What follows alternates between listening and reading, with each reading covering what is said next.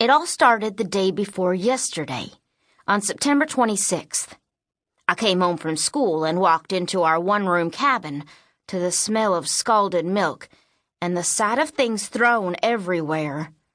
I closed the door behind me and stepped forward. It was only then that I saw my foster parents lying on the floor in a pool of blood. They had both been scalped, and they appeared to be dead. I ran to Ma first.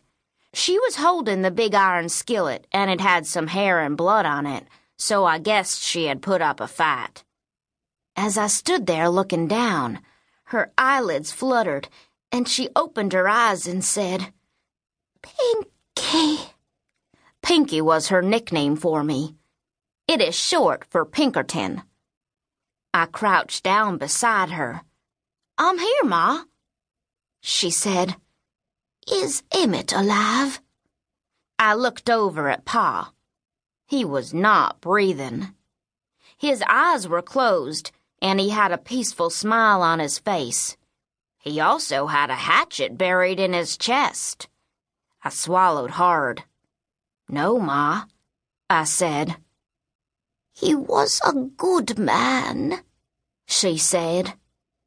I will see him walking the streets of glory before too long. Don't talk that way, Ma. I will fetch Doc Finley from Dayton.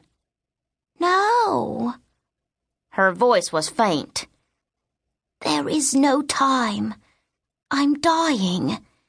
Your medicine bag, the one your other ma gave you. I do not think my medicine bag can help you now, Ma. No, I mean, that's what they were after. She gave a kind of sigh, and I thought she had gone.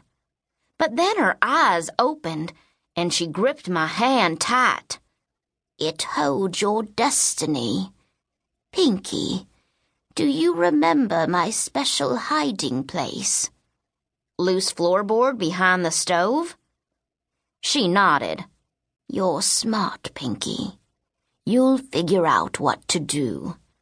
Take that medicine bag and get out fast before they come back. I did not understand what she meant at first. Then I did. The Indians who did this might come back? I said. They weren't Indians.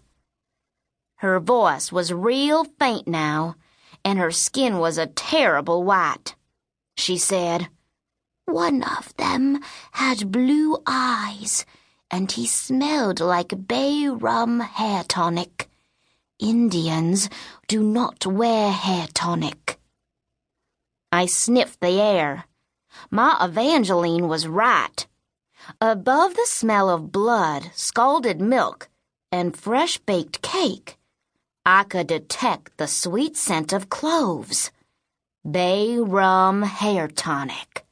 I also picked up a tang of sweaty armpits. The men who did this had left a few minutes ago and could return any moment. My instinct was to run, but I did not want to leave my dying ma. Go, Pinky, she said. Take your medicine bag and get out of here before they come back. I stood up and looked down at her.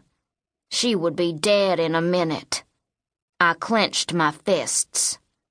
I will find those men, I said, and I will avenge you, Ma. No, she said. And then she said, Pinky. I could barely hear her, so I squatted down beside her again. Yes, Ma?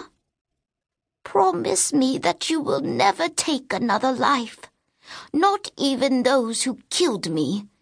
You must forgive that is what our Lord teaches. I can't promise that, Ma, I said. My vision was blurry. I blinked, and it got clearer. It is my dying wish, she said. You have to. Then I promise, I said. She closed her eyes and whispered, And promise you will not gamble nor drink hard liquor. I promise. But this time she did not hear me.